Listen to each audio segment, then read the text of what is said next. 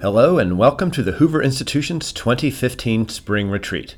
I'm Chris Dauer, Hoover's Director of Marketing and Strategic Communications. Our speaker in this podcast is Michael A. McFaul, the Peter and Helen Bing Senior Fellow at the Hoover Institution and the former United States Ambassador to the Russian Federation.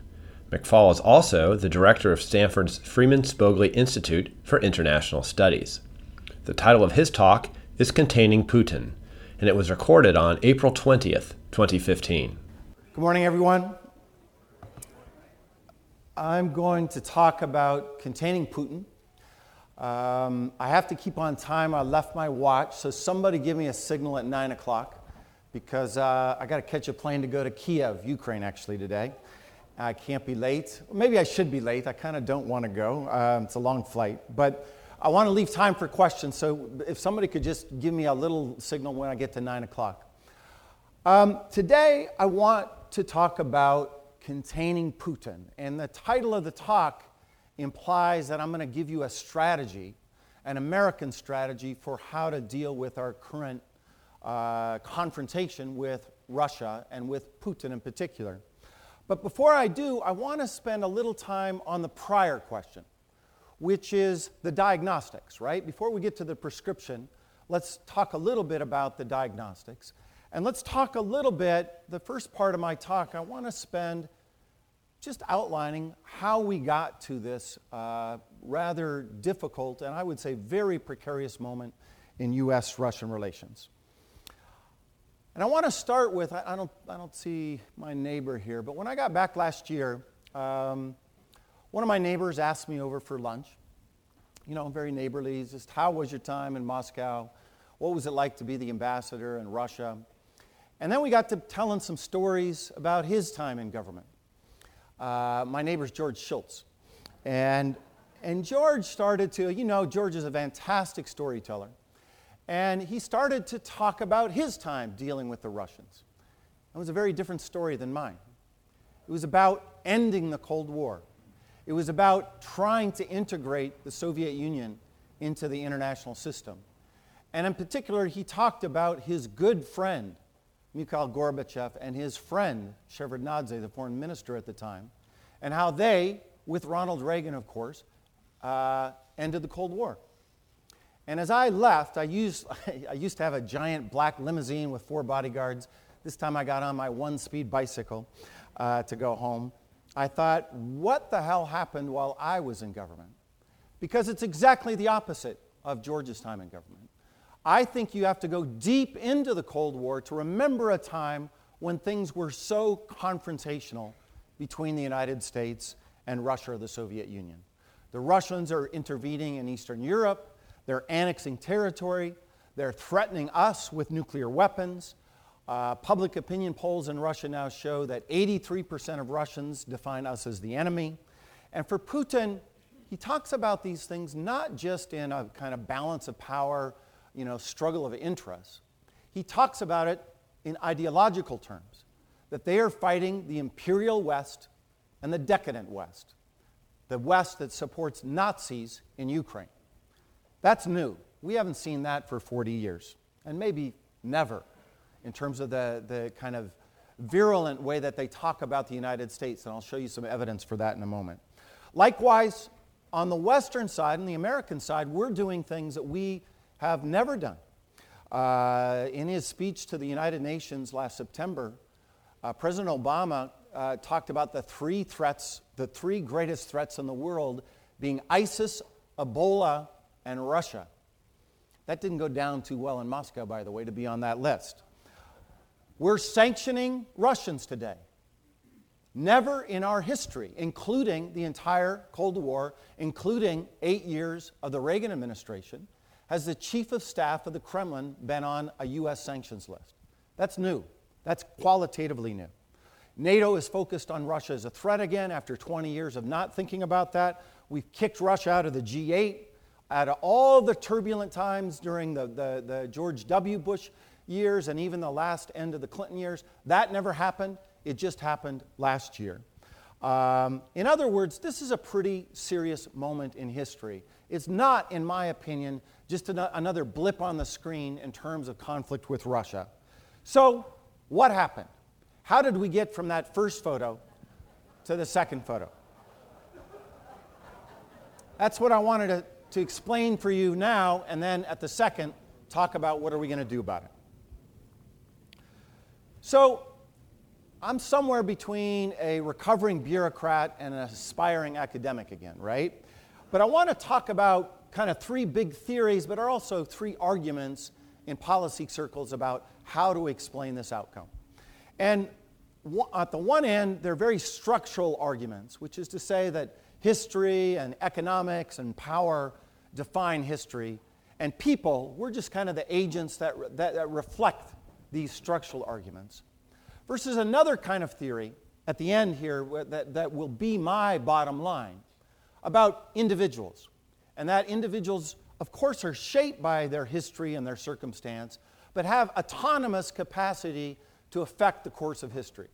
And you're going to see that my explanation is a part of all three of these, but it really comes down to this last one. So I want you to know I learned this, this term from General Petraeus my BLUF, my bottom line up front is that at the end of the day, my story is really going to focus on Putin, his worldview, and what he's doing, and therefore containing Putin, not containing Russia per se, is going to be the thing we have to focus on in terms of policy. But let me walk you through some of these other theories. So, the first theory is a nature about international politics. Um, we're starting the history of Europe we're racing through it now. We're at 1065 right now, right? And you can see that, right? So you can see borders are changing. What's going on here? What's going on here is that some powers are getting stronger, others are getting weaker. And as a result of the change in the balance of power uh, in the international system in Europe, uh, the borders are changing. Where are we at now? We're at 1258. Uh, and if I w- waited to the end, I'd burn up all my time. But you get the picture here, right? Uh, we, Russia still hasn't come back. We're still in the Golden Horde, Mongols time. Oh, Poland's there. Oh, there goes Poland. Um, so, this is one powerful theory about international politics. And the theory here applied to the contemporary uh, situation in Europe is that Russia, once again, is a rising power. Russia, once again, has power, capabilities that they lost in 1991 after the collapse of the Soviet Union. And therefore, that Russia's come back.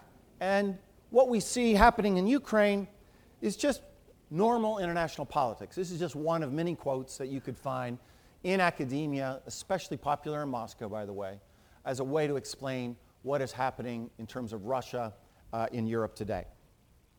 Now, I want to be clear this is part of the explanation, right?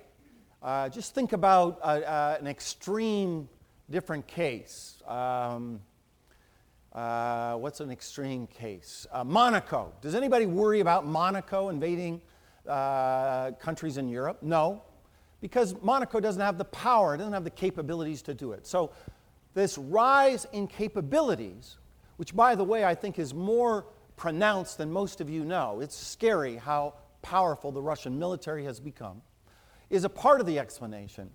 Um, but I don't think it's the whole explanation for two reasons. One, I can think of other rising powers that didn't invade their neighbors. Poland and Japan after World War II are two obvious cases. Uh, I, am sorry, Germany and Japan after World War II are two obvious cases. Uh, Poland, after the collapse of communism, is another one. Rising power, definitely has some uh, debates, shall we say, uh, with its neighbors about where those borders have been, should have been drawn. But we're not worried about those kind of conflicts. Now, if I had a longer amount of time to talk about it, I would tell you that the principal reason these countries don't threaten their neighbors is that they're democracies. And democracies are tend to be more peaceful with other democracies on their borders. In fact, they don't go to war with each other. It's a key condition, as I'm going to get to later, that Russia is not a democracy and therefore is more threatening to its neighbors than these democracies. But that's pretty theoretical, right? That's the noodlehead academic talking there about democratic peace theory. Just the second argument is about history. When I was the U.S. ambassador in Russia from 2012 to 2014, Putin never talked about annexing Crimea. Does anybody remember a speech that he gave that we need to bring everybody in? He didn't. It's a trick question, so don't answer. Uh, he didn't. It all happened after the words. In fact, his number one foreign policy objective in 2012 to 2014 was to create something that I'll bet most of you have never even heard of. It's called the Eurasian Economic Union. You didn't hear about it because our reporting by our journalists in Moscow was, was not very, uh, uh, was not very good, frankly. And I don't, these are all my friends. I just insulted them, and I think there's a video uh, camera rolling. They're great reporters. Uh, uh, both the New York Times and the Wall Street Journal, by the way, they have both of those papers in particular have terrific teams in Moscow. But they weren't reporting on this because for two reasons. One, it's boring to report about trade and investment. Is anybody, you know, the TPP, for instance, is not exactly a page one story to write about with respect to trade in Asia. Um, but in our reporting out of the embassy, we focused on this because Putin was focused on it. The idea is very simple for him. There's the, something called the European Union. He wants to bring together all the for, former countries that emerged from the Soviet Union into this economic union with Russia at its hub. And he wanted Ukraine, all of Ukraine, not just Crimea, to be a part of that economic union. For the simple fact that they needed those 45 million consumers to make this thing hum. Has anybody here ever bought anything that wasn't an egg or caviar or vodka it, called Made in Russia here in the United States? Just curious.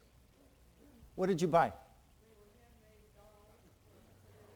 Handmade dolls from Siberia. Okay, all right, good answer. Good answer. So that so anybody else by chance? Any computer equipment? Yeah, what else? You bought a sable coat. Okay. You saw a sable coat. Okay, you and I shop in different places. Um, but okay, sable coat, dolls. So, so there's a few fringe items, right? I mean, exotic items.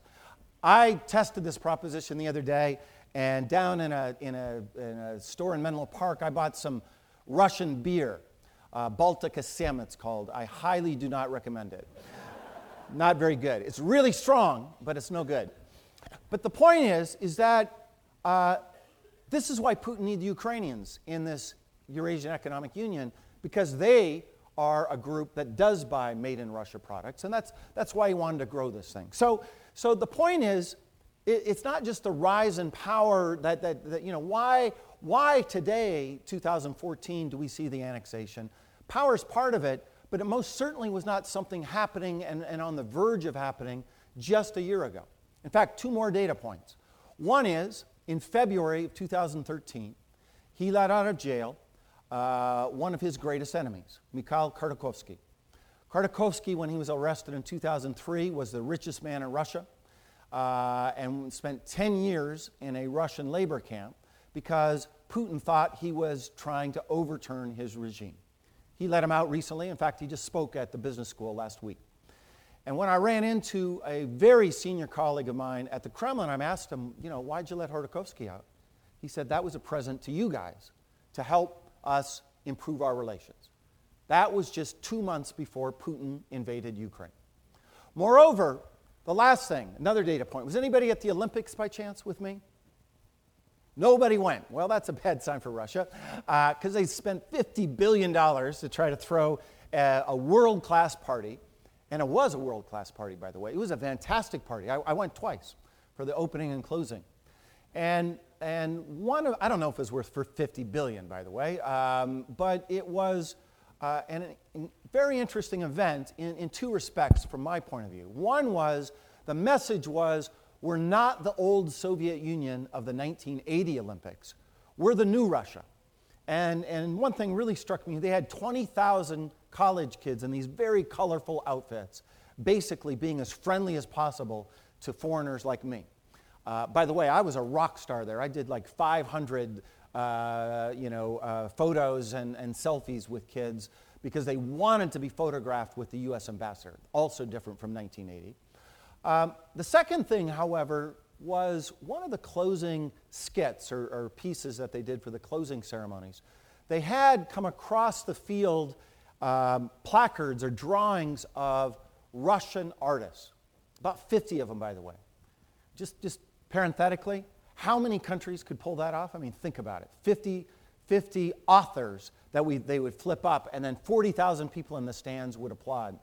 I'm not sure we could pull that off in the United States, but there aren't that many countries that have that kind of cultural uh, legacy. Two of them really struck out at me, though Brodsky and Solzhenitsyn. Brodsky and Solzhenitsyn. This was the new Russia. They were claiming those two authors as part of the new Russia, not the Soviet Union. So that was literally a week before he invaded Ukraine. So we got to have something else to, to, to, into the story to explain the whole story. All right, second explanation. A big one in academia and in Washington and most certainly in Moscow. It's all our fault. It's all our fault. We caused this all. Uh, we made Putin invade Ukraine. And here's the litany, right? We told them they had to develop markets. We told them they had to develop democracy. We expanded NATO. We bombed Serbia. We invaded Iraq. We fomented revolutions around the world. And therefore, Putin just had to respond to all of our aggressiveness. That's why he invaded Ukraine. Now, there's a kernel of truth to this explanation as well. And most certainly, you've heard me over the decades here speak about uh, my worries about how we weren't going to engage enough with the reformers in Russia, and therefore there would be a backlash. And then, therefore, like uh, I, I, once wrote an article, this article, you probably can't read it, but um, it was the first op ed I ever wrote, and I compared the French Revolution, the Bolshevik Revolution, and the Soviet Revolution, uh, and talked about how their dynamics would be the same. By the way, the publication date here is August 19th, 1990, exactly one year to the date before the August 1991 coup. When you hear people say that there weren't some people predicting the collapse of the Soviet Union, there's historical record that some of us working here at the Hoover Institution were talking about this. Uh, but I was worried that we wouldn't understand how big the event was, we would disengage, and like Napoleon in the French Revolution, like Stalin in the Bolshevik Revolution, there would be, in this Thermidor period, this person promising uh, to clean up corruption and be a strong hand to, to, to kind of clean up the chaos. And tragically, that was Putin. And so this dynamic was real. But in between all those nasty things here, right? This list that allegedly caused the war in Ukraine between Russia uh, and Ukraine there are a bunch of cooperative things that happened when I was in government. This is President Obama and Medvedev signing the START Treaty in Prague 2010. We signed that treaty, eliminating 30% of our nuclear arsenals. We developed something called the Northern Distribution Network, which you probably never heard of, but it's a supply route to our troops in Afghanistan through the north, through Russia and Central Asian countries. Uh, the Bush administration started this. Uh, when we came in, it was about 2% of our supplies. When I left government, it was 50% of our supplies. First time, I think, I could be wrong about this, but I think it's the first time since World War II where American soldiers were flying through Russian airspace. Um, and this was vital to our war effort and to our anti our counterterrorism effort because before we developed NDN, 95% of our supplies went through Pakistan. And you'll recall that in 2011, we did an extraterritorial operation in Pakistan against Osama bin Laden. And in response, the Pakistanis closed our supply routes uh, for a time. Had it been at 95%, I'm sure that it would have been a lot harder to go after Osama bin Laden. Third, we put in sanctions against Iran, the most comprehensive set of sanctions ever against Iran. Russia supported that. And fourth, we managed things that you probably ever never heard about. Does anybody remember the, the, the great regime change revolution of 2010 in the former Soviet space, where 100 people died, 300,000 people left uh, the country?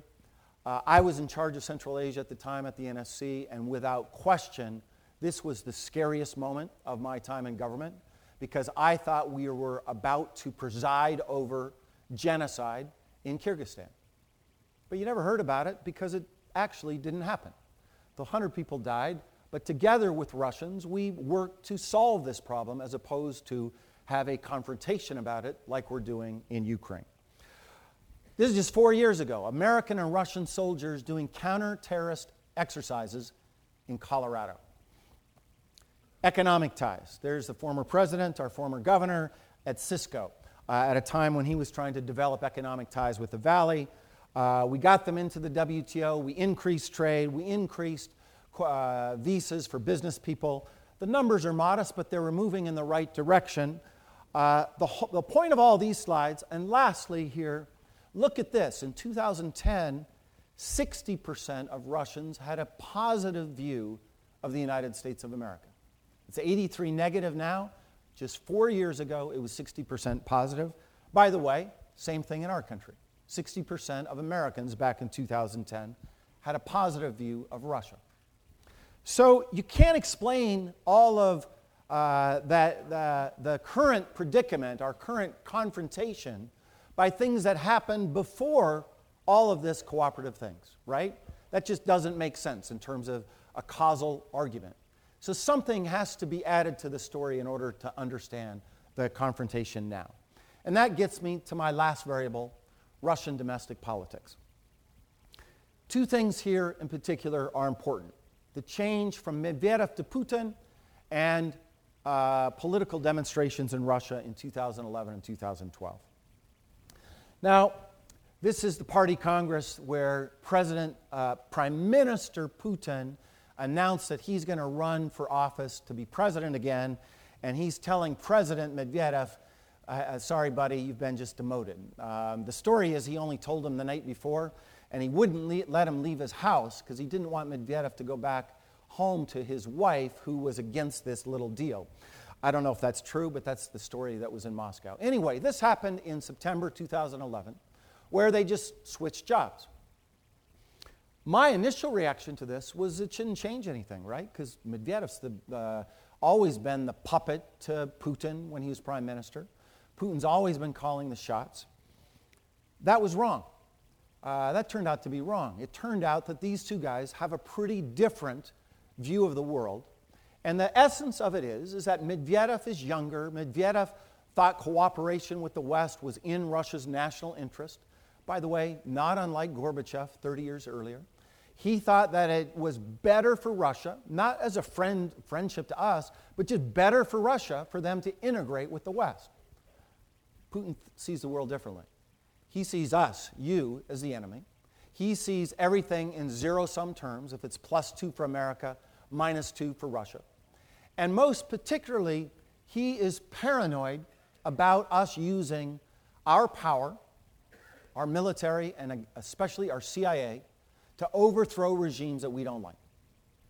By the way, there's some empirical data to support that hypothesis over the last seven decades of American history. I want to be clear about that.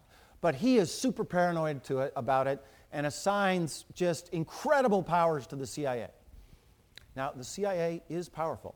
Uh, the head of the CIA is a good friend of mine, but they don't do nearly the things that Putin thinks they do, but he blames them for it. He blames us for these things that happen in the world. So, just the change between those two gentlemen actually had a big Im- impact in terms of Russia's relations with the West.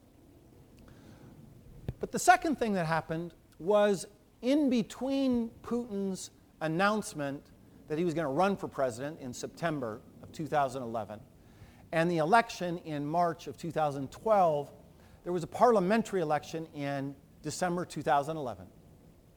It was falsified just like all other Russian elections for the last 20 years. Kind of the same range, you know, 3 to 5%, no big deal, normal. But this time, there was a middle class that had emerged over the last decade of growth in Russia. This time, there were smartphones that could take photos of this falsification and then spin it around Russia very quickly on things like Twitter and Facebook and VKontakte. And that pissed these people off. And they said, we're not going to take this anymore. They initially, 5,000 of them protested the falsified election. And later, you can see this crowd, there's about 100,000 people, began to protest against Putin's regime. And his reaction initially was he's pissed off. He was real, I, I saw him a few times during this period. He was like, I made these people rich, and now they're turning against me. Now, the truth is, is oil and gas prices made them rich. Uh, it just so happened he was president at the time. But that's, you know, most presidents, whether they're American or Russian, if it happens on your watch, you take credit for it. And that was his view. His second reaction was to crack down on these people and to repress these people. And that's where we came in. Because he said that these are enemies of, of Russia. They're a fifth column. They're not patriots. We need to contain them, and many of them were arrested. But he also said they were puppets of the United States, puppets of Washington, and puppets of me, personally. Um, in fact, one of their leaders, uh, Alexei Navalny, he's probably the leading opponent of the Putin regime right now. This is just a typical quote from Russian news uh, uh, during this period. They accused me of creating this guy, Navalny. By the way, one time uh, there was a, another piece, I don't have a slide from it. Uh, Navalny spent six months at Yale, and they said, well, obviously McFaul sent him to Yale. And I tweeted back, I, am on Twitter, if you're interested, you can follow me. I said, why would a Stanford guy ever send somebody to Yale? Um, and I'm in good company here, by the way. It's Gorbachev and myself that are the, the guys making this project. And there I am again, uh, 2012. This is a calendar put out in English and Russian, and every month of the calendar is a different opposition leader, and these are McFaul's girls. That's what they were accused of. Here's another, you probably can't see this or read it, but this is a poster that was all around Moscow on May 6, 2012. It says, Coming back to the stage, the political circus, and I'm, I'm there if you can't see me. Um, and around me are all the opposition leaders in Russia. And I'm called the artistic director of their demonstration that was planned for that day, at which uh, dozens of people were arrested uh, that day. Here I am again. Uh, through the power of Photoshop, I am campaigning for Alexei Navalny. That's what I'm doing there. That's, that's what that says in Russian. He ran for mayor uh, in the fall of 2013. By the way, with zero money and no access to television, he got a, uh, almost 30% of the vote. Uh, quite an impressive uh, campaign, but not because of me. And then finally, I just want to give you a flavor. You don't need to speak Russian to get a flavor for what this is like, but this is a typical clip from the Russian media at the time I was ambassador. Just listen and watch the, the, the photos for a bit. Страсти по Макфолу. В российской оппозиции паника. Увольняют посла США в России Майкла Макфола. Информированные источники из внешнеполитического ведомства сообщили прессе, что последним мероприятием посла, скорее всего, станет День 80-летия установления дипломатических отношений России и США – 16 ноября – Назначение Макфола в 2011 году стало настоящим праздником для российской несистемной оппозиции. В США он имел репутацию выдающегося специалиста по так называемым «цветным революциям». Сразу после прибытия Макфола в Москву резко активизировалась деятельность так называемого протестного движения. Маргиналы из карликовых организаций, от анархистов до откровенных нацистов, стали выходить на улицы, драться с полицией и даже... On Russian television today. Not just once or twice, every day. Uh, here, the President of the United States ideology is being compared to the leader of ISIS. All right, 9 o'clock, I got it. I'll wrap up. Um, so that's why there, we are in this confrontation with Russia. Not because of global politics, not because of US policy, but because of Putin's paranoia about his own legitimacy internally inside Russia. And the last straw that broke the camel's back was, of course, the collapse of the government in Ukraine last February. We did, had nothing to do with that. We actually tried to prevent it. Putin blamed us, and he struck back as a result. That's why he went into Crimea. The good news there's no master design. Uh, this was a tactical, emotional decision by Putin to give him a new argument for why he should stay in power. That's what he did in Ukraine. He hasn't been dreaming for three decades about recreating the Russian Empire. I don't believe that. Moreover, the good news is that I don't believe there's a historical or cultural reason that we are bound to be in conflict with Russia for decades to come. My story is about individuals, not about this long term history. The bad news Russia will not change while Putin is in power. He can stay in power till 2024, and he works out three hours a day. The question, and maybe we can get into this in, in questions in time, is whether we will understand it properly and whether we will have the staying power to contain uh, uh, Russia under Putin. And I'm not so sure about that, but maybe we can talk about that in questions. All right, thank you very much.